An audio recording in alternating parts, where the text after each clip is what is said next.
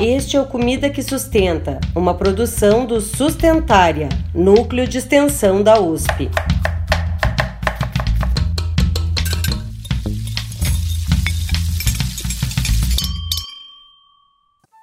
Olá, olá! Seja muito bem-vinda e muito bem-vindo à nossa cozinha sustentária. Pode chegar, sente fica à vontade. Meu nome é Pamela de Cristine e está começando o sétimo episódio da segunda temporada desse podcast maravilhoso chamado Comida que Sustenta. O ODS de hoje é o 7, que fala sobre energia limpa e acessível, se propondo a garantir acesso à energia barata, confiável, sustentável e renovável para todas e todos. Nos organizamos em sociedades para as quais a energia é fundamental seja para o aquecimento de ambientes ou de água, seja para o uso de aparelhos eletroeletrônicos ou mesmo para boa parte das formas de transporte. Por isso, é muito importante pensar no acesso à energia, em como ela está sendo produzida e nos caminhos possíveis para otimizar a sua produção e uso, buscando o menor impacto ambiental possível. Então, bora refletir um pouco sobre tudo isso? Você viu Nossa, isso? Uma notícia. Viu usar? Olha isso. Será que é verdade? É notícia ou fake news? 99,8% da população brasileira tem acesso à eletricidade. Essa não é uma manchete de notícia, mas poderia ser. Esses são dados produzidos pelo Instituto Brasileiro de Geografia e Estatística, o IBGE, que foram checados pela nossa equipe, a partir da nossa experiência em produção e análise de dados científicos. Você sabia que existe um site onde é possível ver todos os ODS, suas metas e ainda consultar os indicadores brasileiros relacionados a cada um dos ODS? O site é o odsbrasil.com.br e os indicadores são provenientes de dados produzidos por órgãos como o IBGE, em pesquisas como a Pesquisa Nacional por Amostra de Domicílio, a PNAD, mas também podem ser provenientes da Secretaria Nacional de Proteção e Defesa Civil ou do Ministério da Saúde, dependendo do tema do ODS em questão. Para cada meta, os indicadores são classificados em quatro possíveis categorias, como produzido, que se refere aos dados que podemos consultar abertamente, em análise ou construção, quando os órgãos responsáveis estão trabalhando nos dados, sem dados, referente aos indicadores que não são alvos de pesquisas, e não se aplica ao Brasil para metas mais voltadas a outros países ou regiões que não envolvem diretamente o Brasil. As informações ali presentes são de elevadíssimo grau de confiança, uma vez que são produzidas de forma cuidadosa e rigorosa por órgãos que se dedicam a reunir, organizar e divulgar esses dados há décadas. Ficou com curiosidade? Então vai lá no site, dá uma olhada e entender melhor como o nosso país está em cada um dos ODS. Fica a dica! Os dados referentes à porcentagem da população com acesso à eletricidade são provenientes da série histórica PNAD e são apresentados no período entre 2016 e 2019. Neles é possível verificar melhora na condição de alguns estados, como o Acre, por exemplo, cujo acesso passou de 96,6% em 2016 para 97,4% em 2019. Também houve estabilidade na condição de outros, como o Maranhão, que se manteve em 99,4% ao longo dos quatro anos. E até mesmo piora, como a verificada no Distrito Federal, que passou de uma cobertura de 100% em 2016 para 99,8% em 2019. Também podemos observar desigualdade de acesso à eletricidade de acordo com as regiões do Brasil. Enquanto no Sudeste e no Sul a cobertura é de praticamente 100% em todos os estados, no Nordeste, temos estados como Maranhão e o Piauí, com coberturas entre 99% e 99,4%. Mas é a região norte que chama mais atenção, com Acre, Amazonas e Pará apresentando as menores coberturas. O Amapá não está entre esses estados, mas talvez vocês se lembrem da crise energética que afetou o estado em novembro de 2020, deixando 13 dos 16 municípios do estado por 22 dias seguidos com problemas no fornecimento de energia, no que constituiu uma das maiores crises energéticas da história do país. Isso nos mostra que, apesar de ter uma elevadíssima parcela da nossa população com acesso à eletricidade, isso pode ser abalado por aspectos como regime de chuvas ou problemas na rede elétrica, o que demanda vigilância e ação constante do poder público e dos cidadãos. ODS? E eu com isso? O ODS 7 fala sobre uma das conquistas que possibilitou o avanço da humanidade em muitos aspectos, mas que também é um dos geradores de maior impacto sobre o meio ambiente.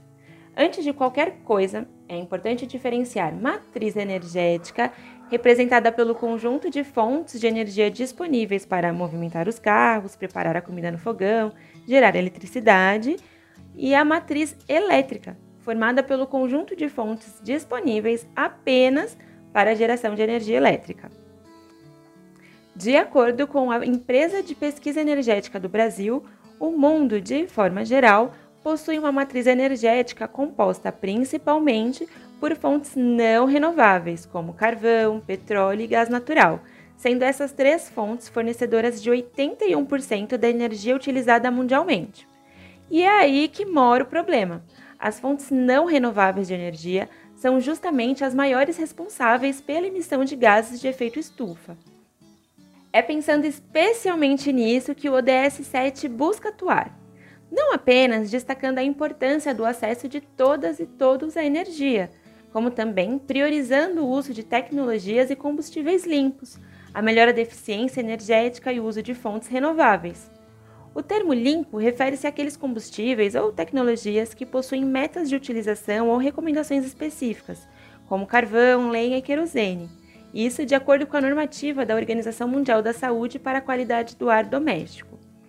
Quando falamos de fontes renováveis, estamos nos referindo àquelas que não são finitas, como o petróleo. Esse é o caso da energia hidráulica, eólica, produzida por meio do movimento gerado pelo vento, solar fotovoltaica e até mesmo da lenha do carvão vegetal. Mas, diferente da energia eólica e da solar, o impacto ambiental e social da produção e uso de lenha e carvão e mesmo da implementação de usinas hidrelétricas pode ser bastante grande.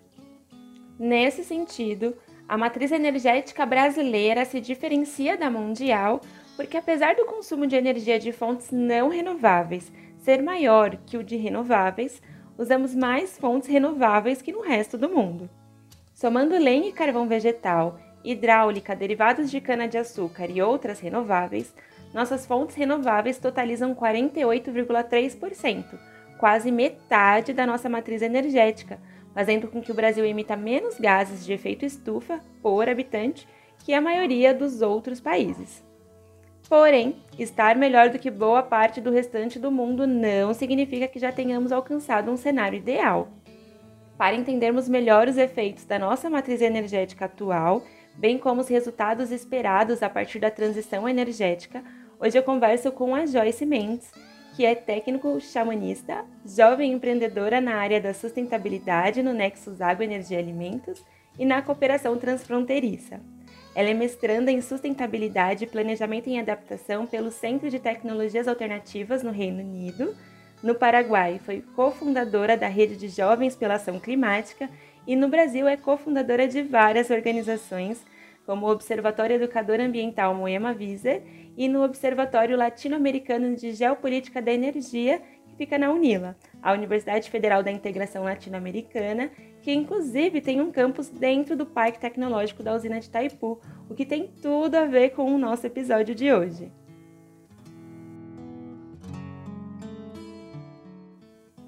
Oi, Joyce, seja muito bem-vinda ao Comida que Sustenta. Para começar o nosso papo, você poderia explicar brevemente os principais efeitos socioambientais dos modelos atuais de produção de energia? Pai Chapá, olá a todos, muito obrigada pelo convite. Sim, realmente o setor energético atual, se a gente vê né, esse mix global da participação da energia, a gente vê como preocupação a participação da, dos combustíveis fósseis é mais de uns 60%, falando do carvão e do óleo, e um 24% do gás natural. Isso falando do consumo energético global. Então, se a gente associa né, as emissões de gases de efeito estufa, obviamente, com os combustíveis fósseis, a gente vê que realmente a participação do setor energético dentro do que são as mudanças climáticas é fundamental. Além disso, também o modelo de produtividade energético é muito extrativista. Então, a gente tem desde a questão da mineração, né, é, a questão de que o processo não é, além de ser extrativista, tem muito também de jeito. Não se pensa, não tem uma lógica é, circular. A falta também é, de, de, das políticas é, entre os países é, de cooperação de entender. Bom, tem um termo em inglês que muitos dos países também europeus usam que é not in my backyard, tipo não no meu jardim. Eu prefiro fazer uma exploração de petróleo em outras regiões do mundo, mas não aqui. Eu não quero poluir aqui. É o caso que está acontecendo atualmente, por exemplo, com é, o carvão da Rússia. É, a Alemanha está substituindo este pelo carvão da Colômbia, em, regiões é, de populações indígenas. Então, isso vai deixar milhares, milhões, é, milhares de pessoas sem água, sem acesso à água. E também é um processo que não é inclusivo. A questão da, é, do setor energético. Falou no, é, em relação às consultas essa relação entre energia e território. Então, a invasão, né, o desplaçamento das populações, não se tem nenhuma consulta ou até um trabalho conjunto. Então, como eu falo, é um processo invasivo, é, extrativista e repete é, modelos imperialistas. Então, realmente, você tem muitos desafios dentro do que é a questão de decolonizar o setor energético. Certo. E quais os maiores desafios da transição energética para modelos mais sustentáveis aqui no Brasil e na nossa região da América Latina?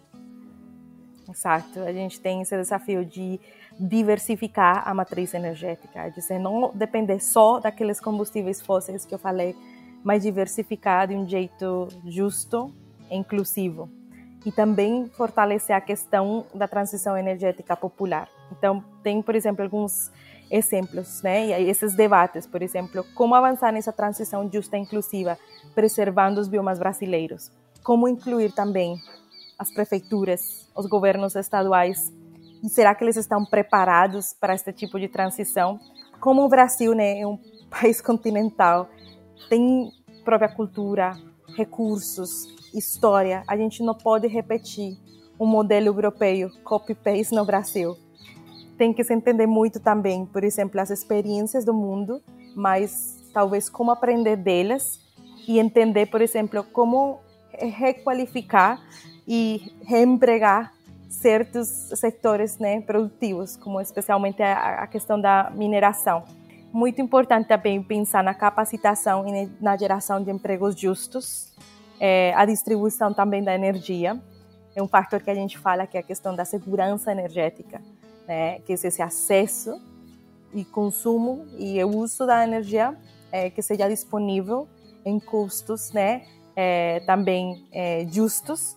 E entender também pensar, né, o Brasil pensar em políticas públicas que sejam inclusivas à população e autogeração, tentar e realmente promover essa esse autoconsumo é, da, da, da, geração produzida é, a um nível local é mais local e mais independente. E Joyce, eu vi que recentemente você participou da organização de um curso na Unila sobre alfabetização energética. E eu achei esse termo muito interessante, já que provavelmente a maioria das pessoas não tem acesso a muitas informações sobre a produção de energia no mundo ou até mesmo aqui no nosso próprio país, bem como seus impactos ao meio ambiente ou universalidade de acesso, entre outros temas. Então, nesse sentido, você poderia explicar um pouco mais sobre a proposta do curso e a importância da participação pública na construção de matrizes energéticas sustentáveis? Uau! Eu vou começar pela segunda pergunta para ir para a primeira. Então, eu acho que essa construção, né, essa transição energética popular tem vários itens fundamentais, vários fatores fundamentais, como a questão da decarbonização, a desmaterialização, a eficiência energética, a descentralização dos recursos energéticos, a desprivatização, despatriarcalização, dessa democracia energética, que é esse acesso às fontes da informação, esse conhecimento da energia, é, a integração e a soberania territorial energética, é, as políticas normativas para a transição energética, a redistribuição do poder e da riqueza e a construção de alternativas de desenvolvimento, né? Essa nova cultura energética. E ali, especialmente nesse ponto, de, de a criação de uma cultura energética, também de ter acesso à informação e alfabetização energética, porque nós pensamos desde o Observatório é, Educador Ambiental Moema Vieser criar né, um curso que tivesse, que a gente ensinasse as questões básicas da energia, mas também ensinasse o pensamento crítico e entender, bom, o que, que realmente é a energia sustentável? É, o que, que é sustentável? De, fazer esse debate tendo em relação o, o, é, o caminho é, a uma a sociedade não só sustentável, mas regenerativa. Então, nós basicamente entendemos, é, trabalhamos né, as questões básicas da energia, também fizemos é, uma análise de como fazer uma abordagem à questão energética, é, desde a perspectiva cultural, política, econômica, técnica, social e ecológica. E nós também é, contextualizamos a questão energética desde uma perspectiva global, global, regional e local e como a pessoa, como um agente de mudança, pode ajudar a catalisar a transição energética né, ao nível local. Né? A gente não precisa abraçar o mundo, mas começar é, com a nossa realidade, as nossas comunidades, para chegar e contribuir a essa descarbonização que eu falava. E basicamente entender, basicamente, quais são essas condições ecológicas, e sociais que estão disponíveis para a transição energética, pensando mais numa óptica ou numa lógica da terra, né? Porque nós vemos atualmente a questão, por exemplo, dos ecocídios. Então, os ecocídios acontecem quando a gente supera a lógica e a capacidade da terra, não só para falar de recursos. Então, nós queríamos trazer como que a pessoa possa entender e pavimentar esses processos e trabalhar é, é, cooperativamente nessa construção de sociedades sustentáveis nossa, nossa, nossa realidade. Então, nós vamos ter várias próximas é, versões do curso, é, assíncronas, síncronas. Estamos, é, a primeira foi totalmente digital e estamos trabalhando numa próxima versão híbrida. Ah, então, bem, tem sido bem interessante esse processo de desenvolvimento único da proposta do curso. Nossa, é realmente muito importante promover esse debate com a nossa população. Então, muito obrigada por ter compartilhado toda a sua experiência conosco, Joyce. Não, eu que agradeço pelo convite. Aguide, graças. Mão na massa. O Mão na Massa de hoje vem de dentro de casa, já que vamos falar do projeto USP Sustentabilidade, que reúne diversas unidades e institutos em uma iniciativa conjunta interdisciplinar inédita.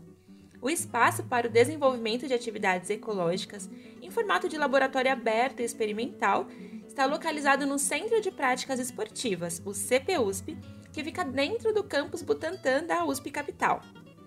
As experiências envolvem o cultivo sustentável de alimentos em uma horta agroecológica, uma composteira e jardim de chuva, um meliponário, paredes e telhados verdes, uso de energia solar e aproveitamento de resíduos.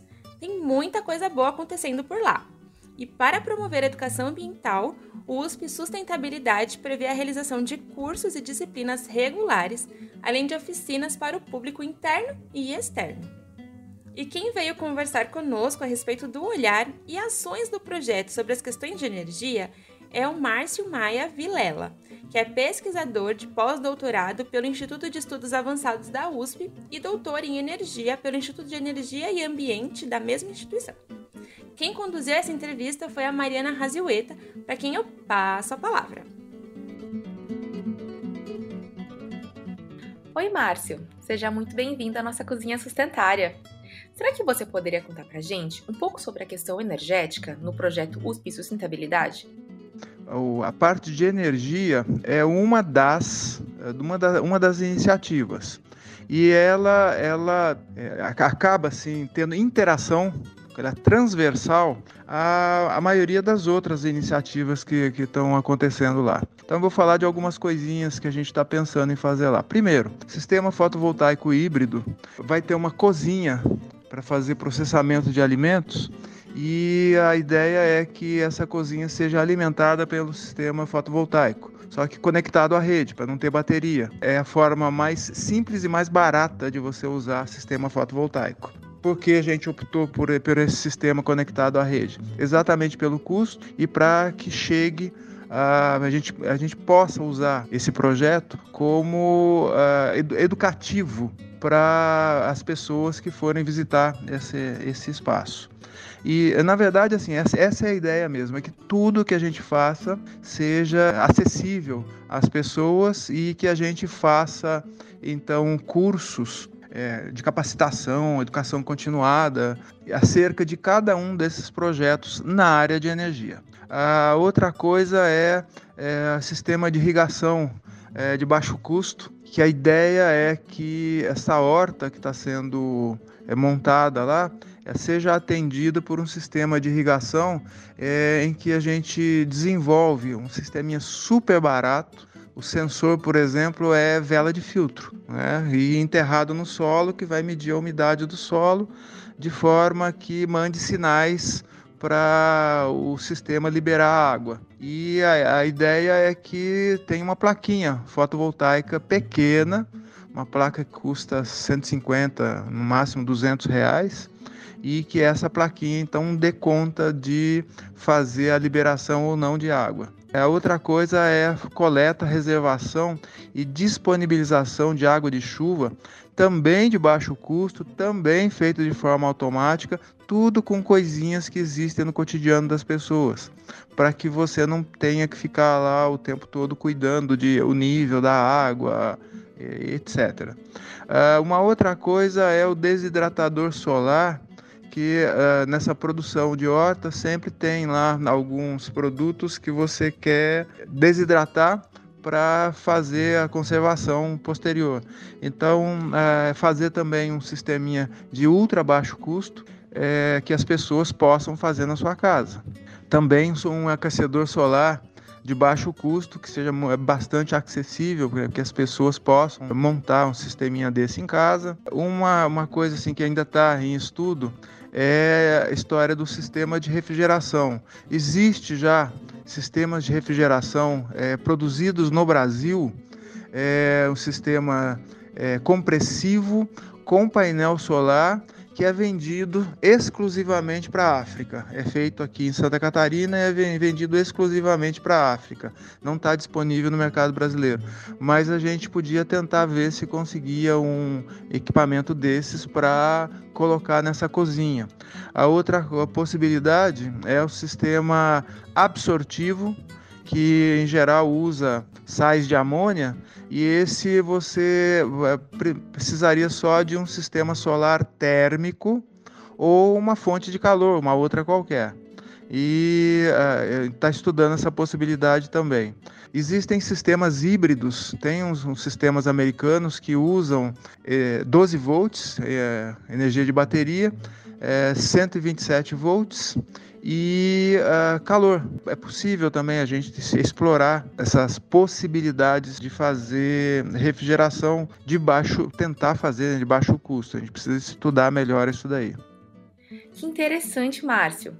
E como projeto transversal, além do ODS 7, que é o tema de hoje, a USP Sustentabilidade abarca também muitos outros ODS, como o 2 e o 6, que já abordamos, e outros que ainda vamos ver, como o 10, 11, 13 e 15, direta ou indiretamente, não é? E como vocês pretendem que o projeto extrapole os passos da USP e alcance um número maior de pessoas? E a ideia, então, como eu te falei, à medida que vai implementando equipamento, a gente vai fazendo cursos de capacitação e ou educação continuada. Aí, os focos de, de, de, desses, desses trabalhos são para os funcionários de USP, para a comunidade em geral e principalmente para as escolas de ensino médio, que aí é que entra o meu trabalho que uh, todas as, as, outras coisas, todas as coisas que eu te, já, já te citei, são coisas simples. Agora, o que importa para mim de fato é, na medida em que a gente vai atendendo as escolas, a gente vai tentar fazer parceria com as escolas para que a, a gente faça acompanhamento do impacto dessa, desse contato dos alunos é, nas, nas, suas casas, nas, nas, famílias. A gente quer ver se é, esse, esses, essas ideias de uso de energia é, é, para atender as necessidades de, de uma casa que tenha um quintal, que possa produzir um ou outro alimento lá, é, a gente quer saber se as ideias desenvolvidas provocam algum impacto nessas famílias e se não, como é que a gente tem que ir, se moldando para que esse impacto de fato aconteça e aí a gente poder divulgar então a energia, melhorar o acesso da energia para essas pessoas. É isso. Maravilha, que projeto incrível, Márcio. Muito obrigada por participar conosco. E aí, bora cozinhar? Para cozinhar com a gente, hoje recebemos a Anne Sophie Bertrand, que é doutora em Biologia e Ecologia das Alterações Globais terapeuta holística, chefe de cozinha e alimentação viva e mãe de duas crianças, uma de 5 anos e uma de quase 2. A Anne Sofia estuda e pratica saúde planetária e alimentação a serviço da saúde há mais de 10 anos em Foz do Iguaçu, no Paraná. O bate-papo com ela foi conduzido pela Nadine Marques, então convido as duas a sentar à mesa e soltar a voz. Anne-Sophie, muito obrigada por estar conosco, compartilhando seu conhecimento, sua vivência. E pensando no nosso estilo de vida atual, especialmente nas escolhas alimentares que nós fazemos, qual você diria que é o caminho concreto e diário no sentido de reduzir o impacto energético? Te agradeço muito pela pertinência dessa pergunta. Eu vou te falar que, para mim, o caminho mais curto que cada um de nós pode utilizar para reduzir o seu sua pegada ecológica, vamos dizer, seu impacto energético, é através da alimentação. Eu sempre falo, ah, tem uma ferramenta extremamente poderosa que todos nós utilizamos todos os dias, várias vezes ao dia, crianças e adultos, todo mundo. E qual que é essa ferramenta que tem esse poder incrível de transmutar ou de direcionar ou de condicionar o futuro do nosso planeta? É o garfo. Pois é, porque realmente você tem um impacto muito grande, é, que seja em termos de CO2, né, de emissão de dióxido de, de carbono no, no, no atmosfera, que seja a questão do uso e da poluição das águas, do desmatamento. É inacreditável realmente uh, os números, quando você para e pensa que você precisa entre 10 e 20 mil litros de água para produzir um quilo de carne bovina, é horroroso. As pessoas não param para pensar que precisa de 18 mil litros de água para produzir um quilinho de manteiga apenas, sabe? Então, realmente, assim, devido ao uso intensivo de água na cadeia de produção de carnes, um típico e bem nutrido consumidor de carne pelo menos nos, nos Estados Unidos, né, dados de 2011, vai demandar indiretamente mais de 3.800 litros de água a cada dia, além de gerar uma poluição imensa devido ao despejo dos dejetos de bilhões de animais em corpo d'água, tá?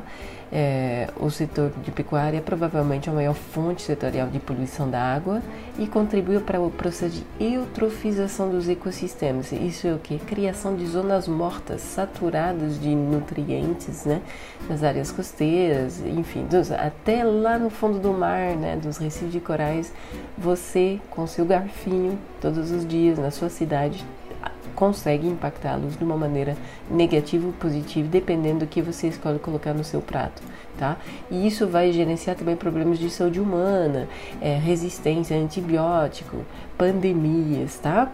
Então, produzir um quilo de carne é emitir 335 kg de CO2 que, que isso, o equivalente seria você pegar seu carro, dirigir por 1.600 km para um quilinho de carne, né? É, tem um estudo em 2008 que mostrou o impacto positivo de você retirar apenas um dia por semana a carne do seu prato, que era um impacto superior a você apenas obter por 100% da sua comida com fornecedores locais. Então não é pouca coisa. E tem a dimensão do desmatamento da Amazônia. 70% das terras desmatadas na Amazônia é usado como pasto. Para quê? Para engordar o boi que depois você vai querer comer. Então, são opções que parecem assim é, simples, é, mas não é uma visão simplista não das coisas.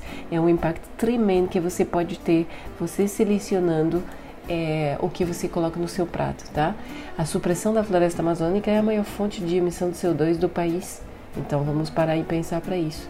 E para cada quilo de carne que a gente produz, são requeridos de 5 a 10 quilos de alimentos vegetais. É uma taxa de conversão alimentar extremamente desfavorável, um desperdício da área plantada e do alimento que poderiam ser utilizados de uma maneira muito melhor.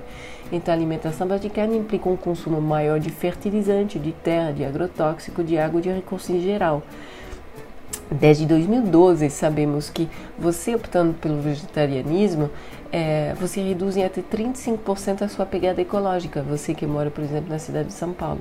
Então imagina só, vamos ter uma alimentação consciente, a sua saúde e a saúde do planeta agradece. Sua fala nos lembra de algo que falamos com frequência aqui no podcast. Tá tudo conectado, né? E qual foi a receita que você nos trouxe? E então nossa receita ela tem um impacto energético maravilhoso, porque não envolve cocção nem fogão nenhum, tá?